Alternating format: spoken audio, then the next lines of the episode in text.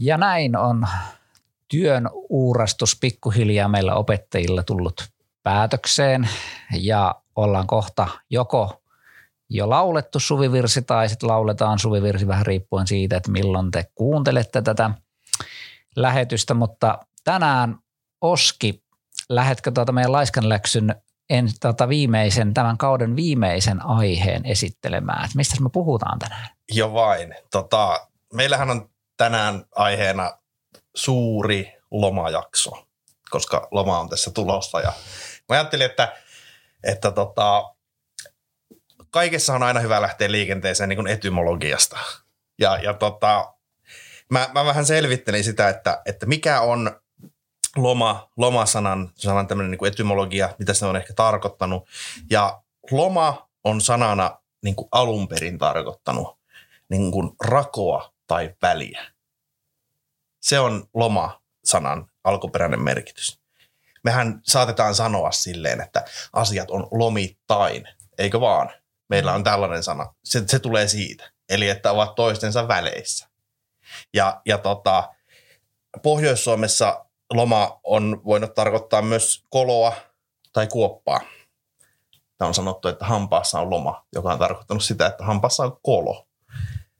Tällaisia, tällaisia tietoja löytyy, nämä tulee suoraan tota, kotimaisten kielten tutkimuskeskuksesta, että näissä, nämä pitävät kyllä paikkansa. Ja tota, tota, tota. On se hienoa, että meillä on täällä äidinkielen niin, Mä alan kyllä käyttää tätä ilmaisua, että mulla on tota, hampaalla loma, hampaassa loma. Mutta tota, sitten mä vähän, vähän selvittelin tätä lomaa niin kuin, tota, ylipäätänsä, että, että mikä se loma oikein on. Ja, ja tota, useinhan tietysti loma tarkoittaa silleen niin kuin tämmöisessä ar- arkikielen käytössä tai, tai, tai niin kuin, kun aikuiset keskustelee, niin, niin vuosilomaa, jota saadaan töistä. Ja tota, sellaista on saanut Suomessa vuodesta 1922 alkaen, jolloin säädettiin vuosilomalaki. Ja silloin vuosiloma oli seitsemän päivää. Ja sitä on asteittain lisätty nykyisiin mittakaavoihin. Mä en ole ihan varma, että paljonko sitä nykyään saa, mutta, mutta saa sitä enemmän kuin seitsemän päivää selvästi. Mm. Siihen vaikuttaa toki se, että onko töissä julkisella vai yksityisellä sektorilla ja kuinka paljon on työvuosia. Tällaiset asiat vaikuttaa siihen lopulliseen vuosiloman määrään. Mutta kun me puhutaan tässä lomasta, niin me ei puhuta vuosilomasta, koska koulun loma ei ole vuosilomaa. Ei opiskelijoille eikä opettajille. Mutta se on kuitenkin tota, opettajille lomaa työstä. Me, me emme ole töissä silloin, kun me olemme lomalla. Opiskelijoille se saattaa joskus olla myös sellaista aikaa, jolloin työskennellään toista, toisenlaisten asioiden parissa kuin koulutöiden parissa. Mennään ehkä konkreettisiin palkkatöihin, niin kuin lukioikäiset jo monesti menee. Ja sitten mä vähän googlailin tätä, tätä tota, onko teillä muuten tässä kohtaa jotain ajatuksia herännyt tästä tässä esitetystä vai, vai hyökätäänkö seuraavaa? No ehkä sellainen, sellainen ajatus tästä niin opettajien lomasta, niitähän kadehditaan hirveän paljon näitä, että, että on, mutta meillähän puhutaan mieluumminkin työn keskeyttämisestä täällä, että meidän työ keskeytyy. Ja se keskeytyy tietenkin luonnollisesti sen takia, että opi, opiskelijat tai oppilaat on lomalla silloin – ja silloin se myöskin tarkoittaa sitä kaikille teille, jotka ette opettajia, niin se tarkoittaa sitä, että periaatteessa me ei saada niin kuin palkkaa siltä työn keskeytyksen osalta. Et meillä toki on niin kuin loma on osa tätä kesälomaa, mutta sitten meillä on osa siitä on tämmöistä työn keskeytystä.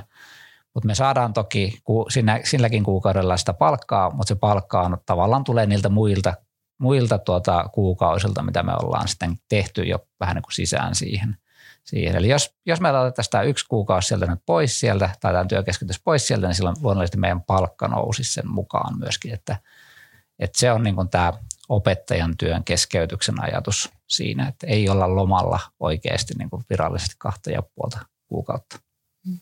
Korjatkaa, jos olen väärässä. Näin minä olen tämän ymmärtänyt. No ei. Tota, äh, no mulle tuli itse asiassa tällainen ajatus tuossa. Oliko se yksi äh, merkitys sille lomalle niin kuin väli vai kolo vai mikä se oli? No se, se oli vähän niin kuin molemmat. Niin, niin. joo. Ja se minusta hirveän hauska ajatus, koska äh, mä itse ajattelin tätä kanssa sille, että, että mehän nykyään ymmärretään loma just palkkatyön kautta, että se on niin kuin sitä, että me ei olla siinä palkkatyössä.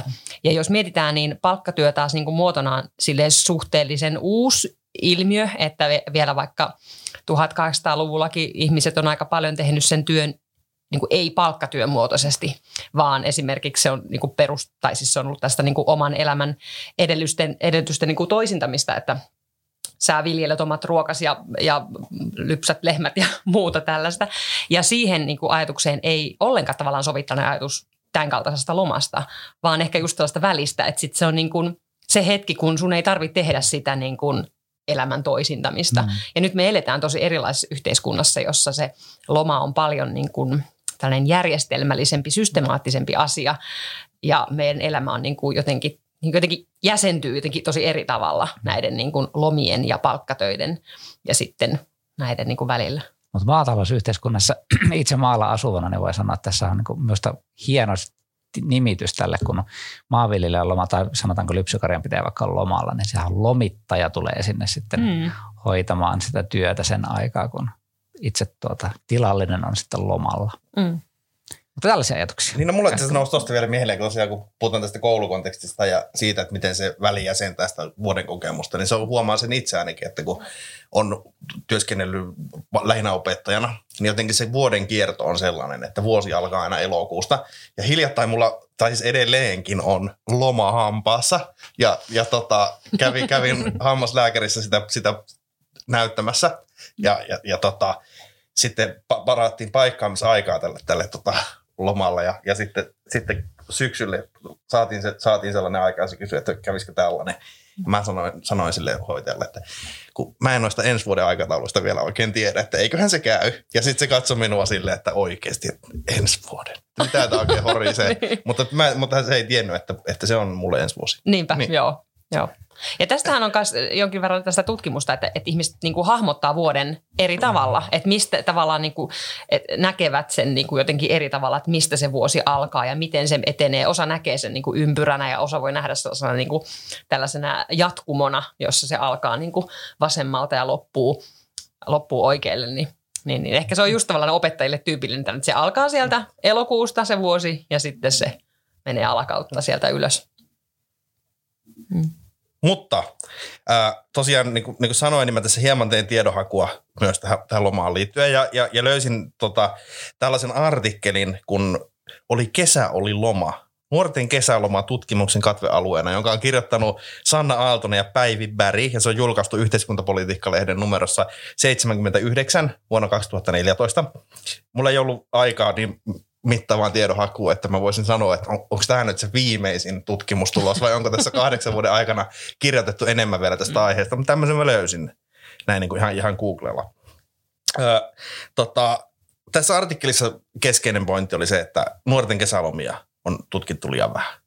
Oli sitä mieltä, että se on semmoinen yhteiskuntatieteellisen tutkimuksen katvealue. Sitä ei ole tutkittu riittävän paljon.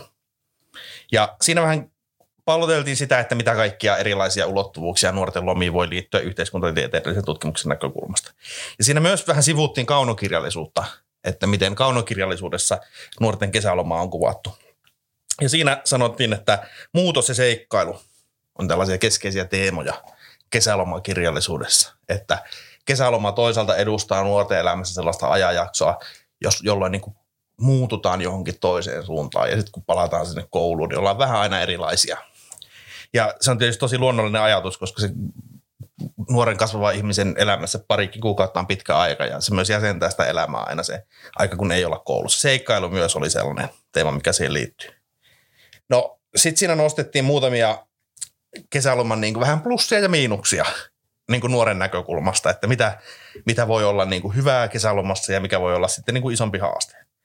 Ja hyvänä nähtiin mahdollisuus viettää enemmän aikaa perheen kanssa – kaveripiirin sekoittuminen nähtiin tietyllä tapaa hyvänä, että koulussa ollaan aina niiden koulukavereiden kanssa, mutta sitten kesälomalla voi olla se kaveripiiri myös laajempi. Organisoidut harrastukset, leirit, YMS, urheiluseuratoiminta ja tällainen, ja myös mahdollisuus tämmöiseen hyvään joutilaisuuteen. Eli siihen, että voi vähän niin kuin tehdä, mitä nyt sattuu huvittamaan sillä hetkellä tai olla tekemättä mitään. Haasteena vanhempien töissä olon synnyttämä yksinäisyys, joka varmaan korostuu, mitä nuoremmista puhutaan. Kaveripiirin hajantuminen toisaalta voi synnyttää yhtenäisyyttä, eli se kaveripiirin muovautuminen kesäaikana voi olla vähän tapauksesta riippuen joko positiivinen tai negatiivinen ilmiö. Et se voi joko synnyttää sellaista yhteisöllisyyttä, jota ei ole mahdollista talvella olla, mutta toisaalta se voi myös yhtä lailla synnyttää yksinäisyyttä. Ja sitten harrastuksiin ja lomaviettotapoihin liittyvä eriarvoisuus, eli että, että riippuen sosioekonomista asemasta, niin mahdollisuudet tehdä kesällä asioita on, on hyvin erilaisia eri nuorilla. Ja sitten tota, yleisesti ottaen sanottiin, että tämmöinen kohtuullinen työskentely, nuorten alaikäisten työskentelyhän liittyy tämmöistä lainsäädäntöä, he ei voi tehdä samalla tavalla töitä kuin aikuiset, niin tätä on pidetty pääasiallisesti tärkeänä ja tästä syystä myös yhteiskunta on sitä tukenut, että kaupunkihan esimerkiksi tukee nuorille työpaikkoja. Ja niissähän ensisijaisesti tavoite ei ole se, että nämä nuoret vain ja ainoastaan tekisivät tuottavaa työtä kaupungille, vaan siinä on myös toinen puoli on se, että nuorille tarjoutuu mahdollisuus harjoitella työssä käymisen taitoja ja saada siihen liittyvää kokemusta ja itseluottamusta, joka sitten ehkä heijastuu myöhemmin positiivisesti menestymisen työelämässä. Tämmöisiä ajatuksiahan siihen liittyy. Tällaisia oivalluksia oli tässä artikkelissa. Mitä ajattelette niistä? No ensinnäkin tätä Sleeper Sleepersin kesämoposta otettu tämä otsikko, että oli kesä, oli loma, oli loma, oli, vai miten se meni, ainakin sama, saman mittapuuhun menee runallisesti. Tuota, itse tässä just kun mietin, että mitä me lomasta voi sanoa, niin yksi sellainen tuli itsellä mieleen, että näitä negatiivisikin puolia, että hirveän usein sitä odotetaan ja se on sellainen niin positiivinen puoli, mutta välttämättähän se asia ei aina näin ole, että riippuen tietysti tuota – vähän taustoista, vähän sosiaalista suhteista kotona ja niin poispäin, niin se koulu saattaa toimia tai työpaikka saattaa toimia tämmöisenä pakopaikkana jopa sit sille todellisuudelle. Et meitä on sitten niin kuin monenlaisissa elämäntilanteissa olevia ihmisiä, joista toisilla se kotiolot ei välttämättä olekaan se paras tila, jossa sitten joutuu tavallaan sen loman aikana kuitenkin viettämään. Ja tuota, tämä ehkä joskus unohtuu siitä, että, että esimerkiksi koulu tai työ, niin ei välttämättä ole se negatiivinen puoli ja lomaa se positiivinen, vaan se voi joskus kääntyä jopa toisinpäin. Et selvästi niin tällainen, ihan vaikka niin kuin esimerkkinä se, että jos kotona ei saa vaikka kunnolla ruokaa, niin sitten se saattaa olla aika pitkä se kesäloma siellä. Sitten kun tullaan kouluun, niin täällä koulussa saa sitten kunnon ruokaa ja monipuolisesti ja sille sitten niin onhan se niin kuin merkittävä. Että meillekin kouluna niin välillä vähän kritisoidaan sitä, että kun meillä aina alkaa täällä maanantaisin keittolounaalla tämä. Ja sitten monesti sanotaan, että se ei oikein riittävä, koska sitten meillä on opiskelijoita, jotka eivät ole syöneet kunnolla sit viikonlopun aikana, jolloin he tarvitsisivat just nimenomaan tämmöistä kiinteitä ruokaa vähän enemmän ja täyttävämpää ruokaa. Mutta tämän kaltaisia ehkä tulee, mutta en halua nyt pelkästään jäädä vellomaan näihin negatiivisiin puoliin, mutta, mutta tällaisikin puolia kannattaa ehkä joskus funtsia. Mutta kyllä, kyllä mun on pakko sille niin kuin kompata, että kyllä mä tunnistan sen, että vähän ihan snadisti kauhulla odotan itse tätä lomaa sen takia, että mulla on tämä palkkatyö, mutta sitten kun mä menen kotiin, niin mulla alkaa hoivatyö. Eli et, tavallaan kun mä menen kotiin, niin mä en, koska olen perheellinen ihminen niin, ja mulla on pienet lapset, niin mun pitää hoitaa, hoitaa niitä. Ja nyt kun sitten koulu loppuu ja päiväkoti loppuu ja näin, niin sitten sit mä joudun tekemään kaiken, kaiken sen työn, minkä koulu ja päiväkoti on tehnyt vuoden aikana. Eli tekemään sitä ruokaa ja himskatin paljon, keksimään sitä tekemistä. Onneksi sitten on tietysti paikkoja, johon lapset voi välillä niin kuin lähettää, lähettää niin kuin näin. Mutta että on se sellainen niin kuin haaste, ja mä ymmärrän sen hyvin, että joillekin ihmisille se loma voi olla tosi kuormittava. Tietysti itsellä on toisaalta se, että kun on, on pitkä tämä kesäkeskeytys, niin sitten se tarjoaa myöskin sen, että – että siinä ehtii niin kuin rentoutua. Mutta sitten jos ihmisellä on vaikka kaksi viikkoa lomaa ja sitten se, siihen tulee kovat paineet siitä, että miten se loma nyt käytetään niin kuin täydellisesti ja, ja, ja niin kuin näin, niin, ja sitten jos ei vielä perheen kanssa muuten olla kovin tiiviisti vaikka yhdessä, niin sitten kaksi viikkoa tosi tiivistä yhteiseloa, niin se voi olla tosi kuormittava sosiaalisesti sit sellainen, sellainen tilanne. Ja tuosta, mitä noista tutkimuksesta kuvailit, niin niin helppo kuvitella, että nuorillekin niin kuin kesäloma on sellainen riski vai mahdollisuus tyyppinen tilanne, että se voi tuoda tosi paljon hyvää, mutta sitten siellä on myöskin niitä niin kuin, mahdollisuuksia siihen, että on yksinäisyyttä tai jos ei ole saanut vaikka sitä kesätyötä, mitä, mitä haki tai ylipäätään kesätöitä tai, tai, tai muuta tällaista, niin, niin siinä on paljon kaikkea. Ja tavallaan tämä niin kuin palaan vielä siihen, että kun täältä töistä kun laskeutuu siihen lomaan, niin siinä muuttuu niin paljon se elämän tapa mm. ja se elämän tilanne, missä ollaan. Ja sitten se väkisinkin vie oman aikansa siihen, että totuttautuu, että miten nämä pelisäännöt tässä nyt toimii, kun mennään, mennään nyt tällä tavalla, miten päivät alkaa rullata ja kaikkea, kaikkea tämän kaltaista tulee siinä. Se kyllä yleensä menee sitten, ainakin oma kokemus on, että se kyllä se viikko kaksi, niin se on jo ihan semmoinen luonnollinen osa. Mutta palaudutteko te nyt on paljon puhuttu siitä, että opettajat ei välttämättä edes palaudu siinä kahdessa kuukaudessa. Miten te, missä vaiheessa te koette olevana lomalla sitten, kun, ja sillä tavalla, että te olette rentoutuneet ja sitten voitte ruveta nauttia sitä lomasta? Että tuntuu ainakin itse, että heti se ei tapahdu. No mä sanoisin, että se on mulla vaihdellut vuosittain. Ja mä itse ajattelen, että se irtautuminen siitä työstä, niin se kertoo siitä, että mikä se työhyvinvoinnin tila on. Että jos menee tosi kauan ja näkee vaikka paljon paljon unia. Unethan ei sinänsä välttämättä niin kuin pelkästään huono asia ole, mutta että kyllä ne tietysti kertoo siitä, että sitten mieli puuhastelee niiden niin kuin työasioiden parissa vielä pitkään. Niin mä että sitten se kertoo siitä, että, että, että on vaikea irtautua siitä. Ja tämä tavallaan, niin kuin, että mulla on vaikka sellaisissa sellaisena vuosina, kun on ollut vaikka jotenkin todella intensiivinen se viimeinen jakso, tai, vaikka koko vuosikin, niin sitten tavallaan siinä, siinä työmoodissa on tosi erilaisessa moodissa. Että siinä on ne aikataulut, sit sä koko päivän hirveän sosiaalinen ja sitten sä oot sellaisessa niin kuin tehokkaassa moodissa. Ja sitten kun se loppu tulee, niin sitten tavallaan niin kuin se on niin iso muutos, että, että mä muistan, että mulla on joskus ollut vähän sellaista, että ollut muutaman päivän sellaista niin kuin alakulosuutta ja sellaista vähän sellainen, niin kuin, sellainen minimasis, että nyt, mitäs nyt?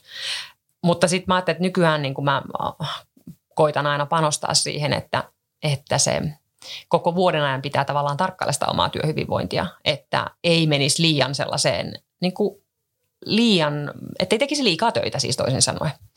Ja sitten kun ei tee liikaa töitä, niin saa irtauduttua töistä. Ja kyllä mä siis koen, että mä kyllä palaudun aika silleen yleensä kyllä ihan hyvin ja sitten saa kesällä ajatukset mennä ihan minne vaan mäkin sanoisin, että se riippuu ihan, ihan hirvittävän paljon, että minkälainen on ollut se vuosi ja, ja ehkä vielä ennen kaikkea siitä, että, että minkälainen on, miten on sattunut ne kurssit sille vuodelle. Että jos se viimeinen jakso on sille vähän jo kevyempi, niin mm. silloin se tietysti se aika, että pääsee sitä työstä lomalle, niin on myös lyhyempi, niin kuin selkeästi paljon lyhyempi. Mm. Kun sitten jos on viimeisessä jaksossa vähän enemmän kursseja, niin totta kai siinä sitten on enempi näin, että että sille tosi hankala kyllä sanoa, kun se elää. Mutta kyllä mä oon kokenut, että kyllä kesällä pääsee siihen, palautuu, palautuu ihan hyvin ja, ja pääsee siihen lomanviettoonkin kiinni, mutta se, että mikä se on se fiilis ylioppilasjuhlan jälkeen, niin se on kyllä niin kuin ihan vuosikohtaista.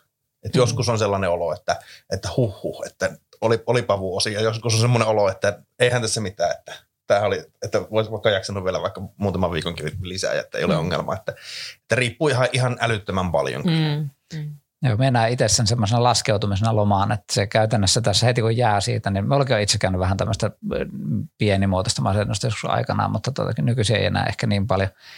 Mutta tuota, mutta minä näen jotenkin sen, että heti kun on jäänyt siitä, niin keho edelleenkin on jotenkin semmoisessa stressitilassa siinä – ja sitten se pikkuhiljaa lähtee, sitä vaikea sanoa, että no nyt se sitten on, mutta se niin pikkuhiljaa lähtee laskuun ja sitten sen oikeastaan huomaa sen rentoutumisen siinä vaiheessa, kun tulee takaisin töihin. Sitten kun menee ensimmäistä kertaa sinne luokkaa opiskelijoiden eteen siinä jännittävässä tilanteessa, niin tulee sellainen stressin tunne itteen. Ja sitten niin kuin muistaa, että ai niin, tämä oli se perustunne, mikä tällä hetkellä hän ei oikeastaan erota sitä. Mm. Mutta sitten vasta kun se sinne menee, niin sitten tuntuu, että ah, tältä tuntuu olla stressaantunut. Mm. Ja sitten se taas muutama päivä, niin sitten se muuttuu normaaliksi olotilaksi stressaantuminen. Mm. Ja sitten se taas niin kuin kesälomalla pääsee siitä Ja Minusta se on niin kuin hyvä merkkikin siitä, että, että loma on ollut hyvä mm. ja se on ollut rentouttava, jos sen kokee silloin syksyllä sen tunteen siinä, että no niin, t- t- nyt ollaan stressissä – tässä. Tämä on ihan hirveä kuva, kuvaus tästä. Ekasta tunnista lähtien ollaan stressissä siitä, mutta, mutta niin se menee, kun on tämmöisessä työssä, jossa ollaan esillä ja olla, tarvii ottaa alusta lähtien haltuun niin kuin ryhmät, isotkin ryhmät mm. siellä ja että miten ne lähtee mukaan siihen. Niin. Se on hirveän jännittävä ja stressaava tilanne ja sen takia se niin kuin tulee aika kovasti päin. Kyllä, ja siis stressistä pitää aina muistaa, että on hyvää ja huonoa stressiä, että eihän tavallaan se, jos, jos tämä meidän työn stressaavuus olisi vain huonoa stressiä, niin sittenhän kukaan ei tätä pystyisi tekemään. Että Mm.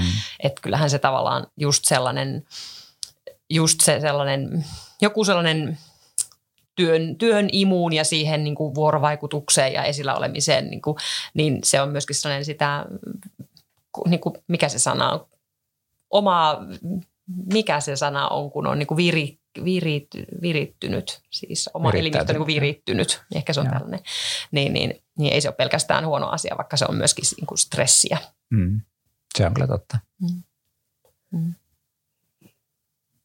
Joo, mutta tota, hei, mä haluaisin kysyä teiltä tällaisen äh, tota, kysymyksen. Tota, ää, jos teidän pitäisi ku- kuvailla ää, ideaaliloma, niin minkälainen olisi teidän ideaaliloma?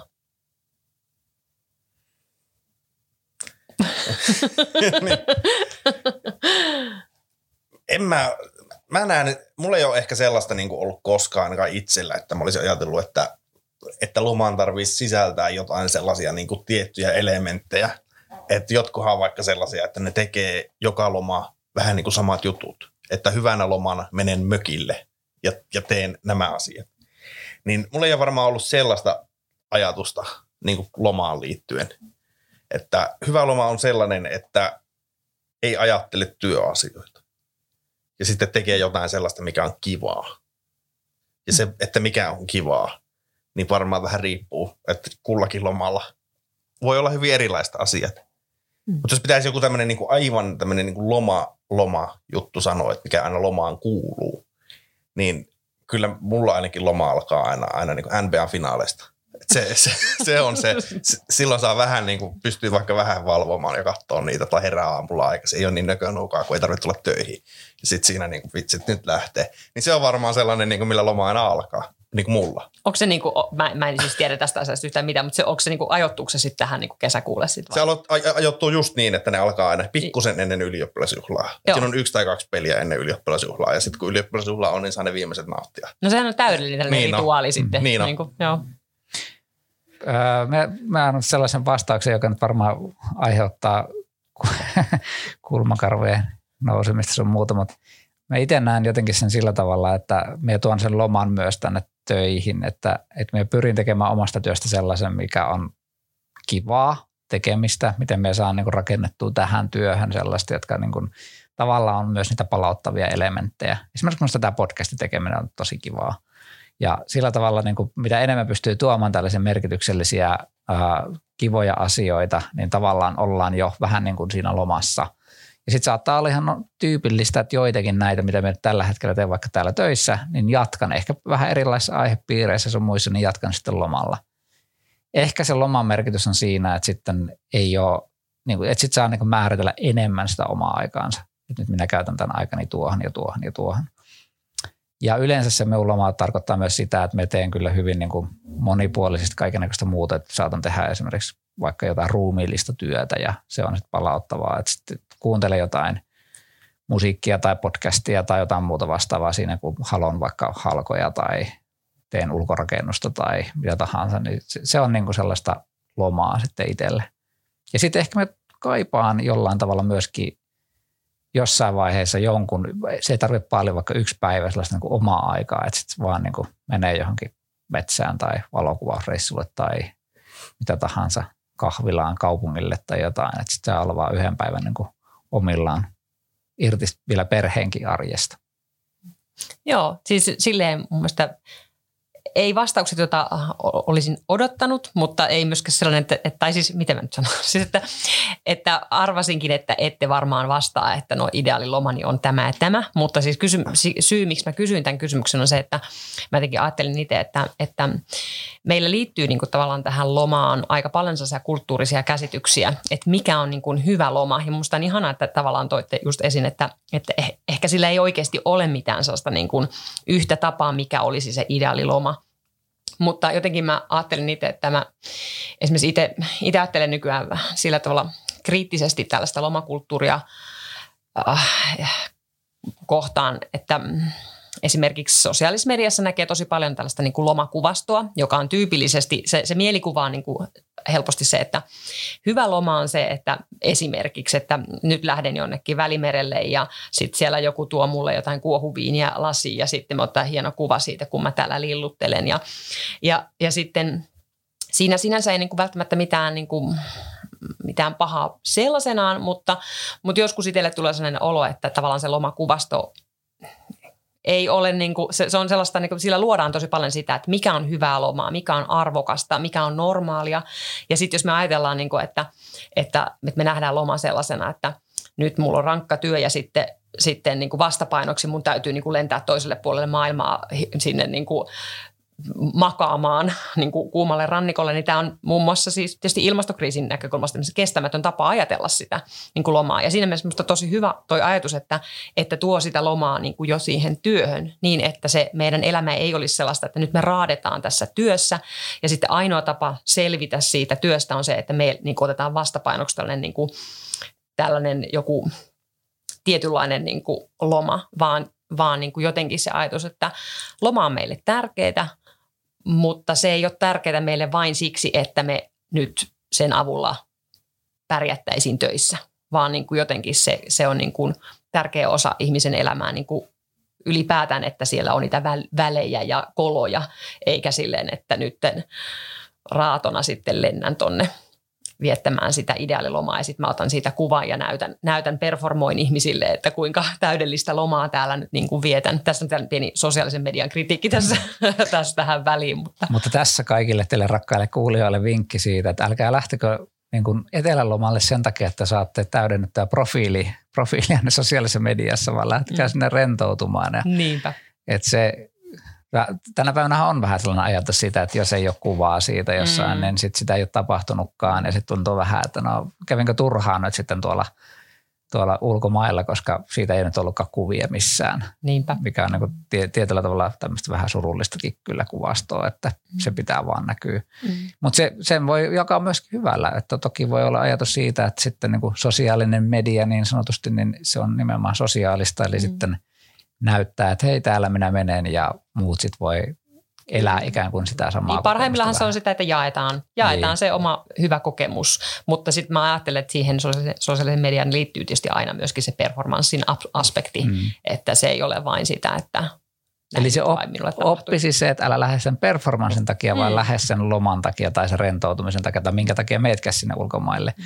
Ja sitten se performanssi siinä niin on vaan se ikään kuin, joka tulee mukana. Niin. Että se olisi surullista, jos kuka, joku menisi niin kuin niin. pelkän performanssin takia, että kun kaikki muutkin, niin minäkin haluan niin. saada sen kuvan. Ja just siinä mielessä tavallaan se, että kiva ajatus, että no kesällä tehdään sitä, mikä on kivaa ja sitten se saattaa olla niin kuin vaihdella. Että tehdään niitä asioita, mitkä on kivoja mun mielestä mm. ja mulle tuottaa hyvää.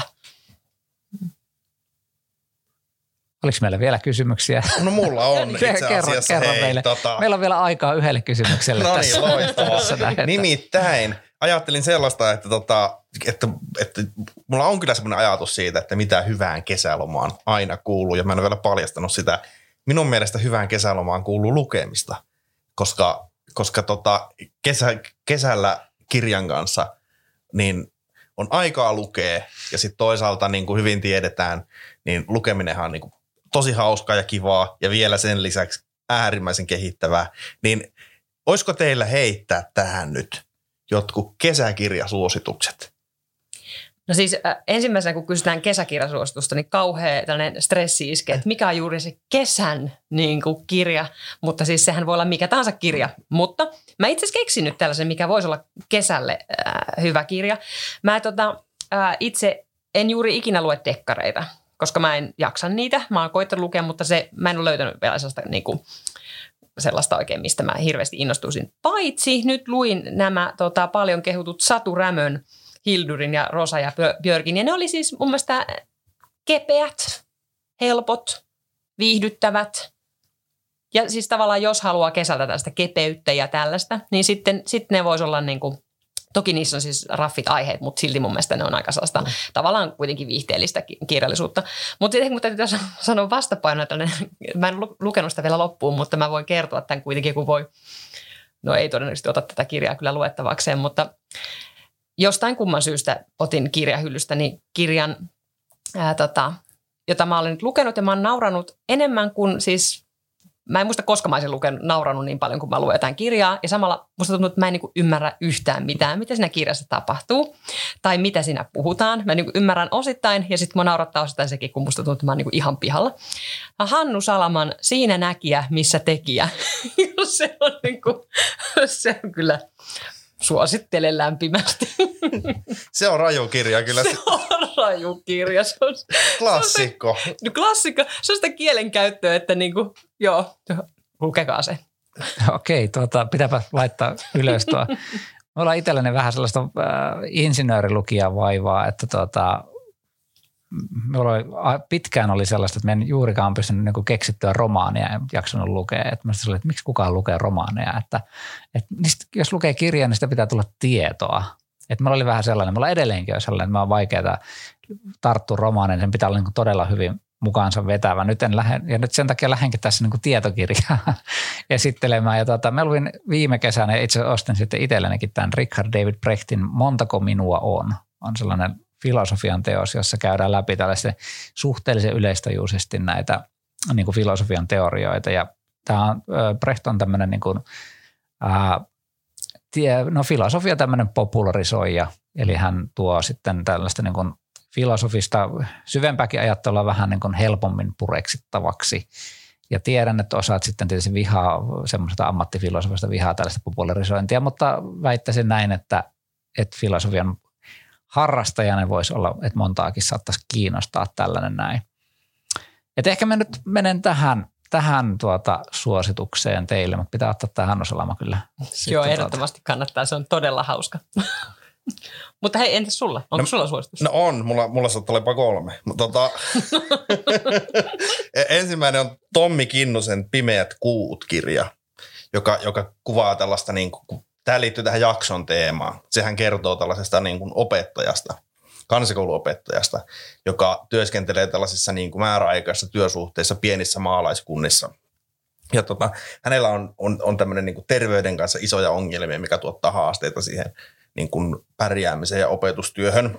Mutta sitten hän kuitenkin on hyvin taitava opettaja sillä lailla, että hän, hän on äärimmäisen taitava opettaja – joka on vähän vaikeuksia sen takia, että, että, että hän on vähän sairas. Ja, ja sitten samaan aikaan se on myös mielenkiintoinen kuvaus siitä, mä, musta tuntuu siltä, että siinä on niin haluttu rakentaa vähän erilaista opettajakuvaa kuin perinteisesti on. Että hän on samaan aikaan hyvin, hyvin taitava opettaja, mutta sitten toisaalta hän ei ole mikään kansankynttilä. Että hän suhtautuu opettajuuteen ennen kaikkea niin kuin ammattina. Että hän, hän, ei, niin kuin hän tekee sen hyvin ja taitavasti, mutta ei ole siinä niin kuin rakkaudella mukana. Ja, ja se on hyvin kiinnostava kirja. Ja mun oli itse asiassa, voin tälleen niin kuin vähän raottaa tätä tänne kulissien taakse, että mun piti tänään lukea katkelma siitä kirjasta, mutta se unohtui työpöydälle kotiin ja sitä ette tule saamaan. Mutta siksi ehkä kannattaakin lukea se, että siinä on aika rankka kuvaus siitä, kun opettaja jää kesälomalle. se, on, se on oikeasti aika, aika hurja ja, ja, ja kiinnostava kyllä. Sitten mä suosittelen tuli tuosta Jarkon suosituksesta mieleen, että otetaan vähän tietokirjallisuuttakin. Helena Telkärannan Millaista on olla koira on kirja, jota olen lukenut tässä viime aikoina. Ja se on erittäin mielenkiintoinen uuteen tutkimustietoon perustuva kirja koirien käyttäytymisestä ja ajattelusta. Vahva suositus. Ja meidän podcastin kolmas suositushan on aina Aleksis Kiven seitsemän veljestä. siinäpä, siinäpä vasta kesäkirja. Suomalaisen tota, kaunokirjallisuuden kivijalka – äh, rehellistä ja rohkeata kerrontaa ja kielenkäyttöä. Todellinen klassikko. Hyvä kesäkirja. Joo. Vielä tuota, pitää nyt minunkin joku Onks romaani. Onko lukenut? Oh, oh, mun täytyy varmaan lukea nyt uudestaan. Minunkin pitää varmaan lukea. Aika joskus. kauan, kun mä oon sen lukenut. Mä oon lukenut kyllä aika monta joskus. kertaa koirien. Tuota, tuota, koirien koirien, ei Kalevala, vaan tämä seitsemän veljestä. Sitähän on tullut tämä seitsemän koiraveljestä. Niin. Sekin on ihan hyvä, että jos tuntuu siltä, että haluaa, haluaa vähän semmoiset semmoiset pienet apupyörät siihen, niin voi aloittaa siitä ja siirtyä sitten sinne Aleksis Kiven puolelle.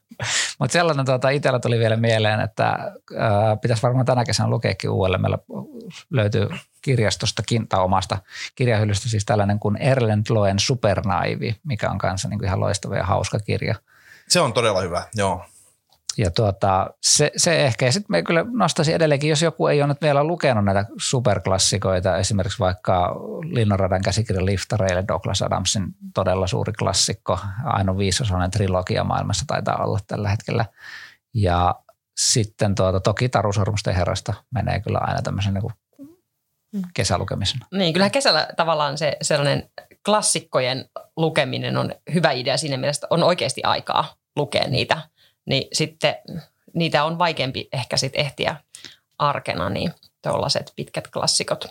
Ja vielä muuten, sitten, sitten jos olette, tuo, nyt tulee, nyt tulee, jos tuota olette äh, äänikirjojen ystäviä, niin sitten suosittelen ehdottomasti tällaista kirjaa kuin tuota Simpauttaja. Ja Simpauttaja, katson tässä just tältä netistä sen verran, katson, että kuka se oli tämä, joka puhuu se, että ainakin aikaisemmin niin oli tällainen tuota äänikirja, niin siinä oli niin hyvä lukija. Mm. Nyt en valitettavasti löytänyt sitä lukijan nimeä, mutta toivottavasti se on myöskin niin kuin äänikirjoissa, jossa, jossa palvelussa niin olisi tämä sama lukija, mm. koska se oli niin kuin eläytyi siihen todella hyvin. Eli jos te meistä kirjastosta lainaatte niin CD-levyyn tai niin vanha-aikaisesti tämän simpautteen, niin siinä todennäköisesti on tämä lukija, mikä on. Ja siinä teki puolet siitä kirjan niin kuin kokemuksesta teki sen, että se lukija oli vaan niin tajuttoman hyvä. Sillähän on iso merkitys sillä, että kuka, kuka lukee. Osa ei ole niin hyviä. Mutta Heikki Turunen kyllä on, on sellainen niin kuin perinteinen suomalaisen maaseudun kuvaaja. Mä komppaan Jarkon suositusta simpautta. No niin, joo. joo. Olemmeko päätyneet siihen, että meidän tämän kauden viimeinen jakso. Ja ensi kaudestahan meillä ei ole vielä tietoja. Katsotaan, pitää keskustella tuottajan kanssa, että tuota, vieläkö meiltä tilataan seuraava. Eli sinun. niin, tuota, mutta kiitoksia tästä kaudesta kaikille kuulijoille. Kiitoksia. Tämä Kiitos. on ollut tosi hauskaa. Kiitos myös kanssakeskustelijoille. Tämä Kiitos. on, kuten Kiitos. sanoit, niin ollut tosi hupaa. Samoin myöskin teille molemmille tuota, erittäin. Ja ehkä me lopetetaan niihin sanoihin, mitä me aina sanon kaikille opiskelijoille, mitä äskenkin sanoin, kun opiskelijat päästen lomalle, että pysykää sitten erossa niistä huumeista. näihin sanoihin, näihin tunnelmiin päätetään laiskalleksi tällä kertaa. Kiitos ja jos sinulla nyt jossain vaiheessa on se loma, niin hyvää lomaa sitten kaikille kuulijoillekin sinne. Moi moi. Moi moi. moi.